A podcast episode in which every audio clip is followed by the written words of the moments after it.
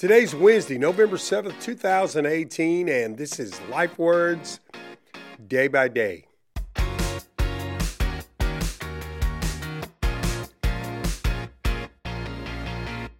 Hey, it's hump day.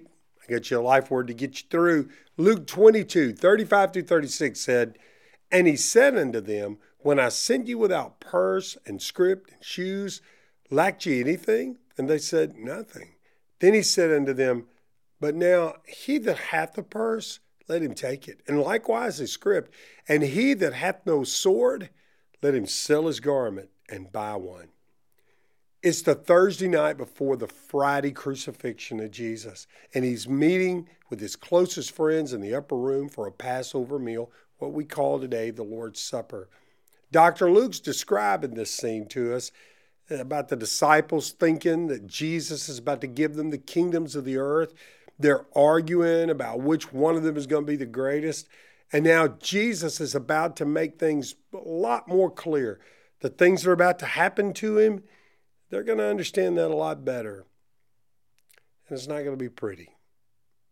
When I sent you out to preach the good news and you didn't have money or a traveler's bag or an extra pair of sandals, did you need anything? No, Lord.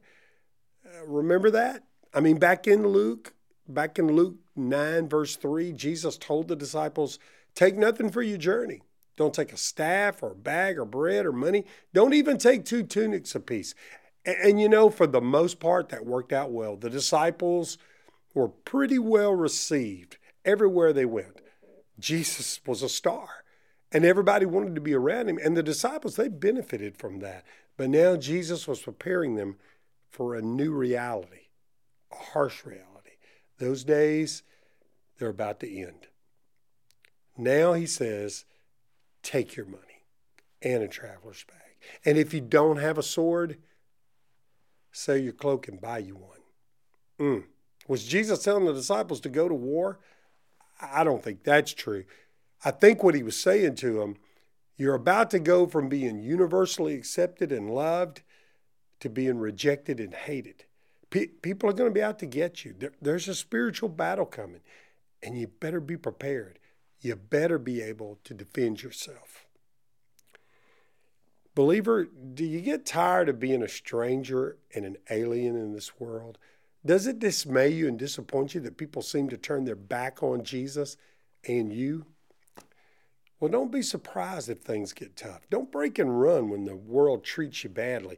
Remember the words of Jesus today. This world, it isn't going to welcome you and your faith with open arms.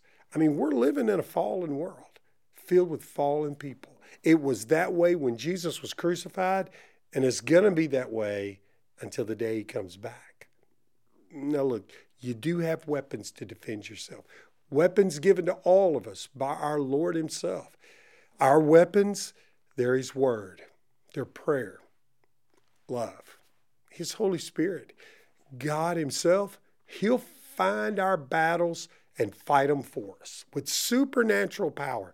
His, our job is to get ourselves out of the way and allow the mighty warrior to fight for us. When you pray today, please remember in prayer be BMA missionaries Sam, Sue, nor Reneem, Sophia, and Angelina Jordan. They serve the Lord and the churches of BMA America in Jordan.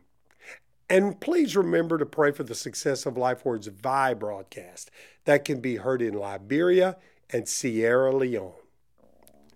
From the Life Word team worldwide, broadcasting in 42 languages to 121 countries and to a potential audience of one fourth of the world, we pray that you'll walk with Jesus day by day.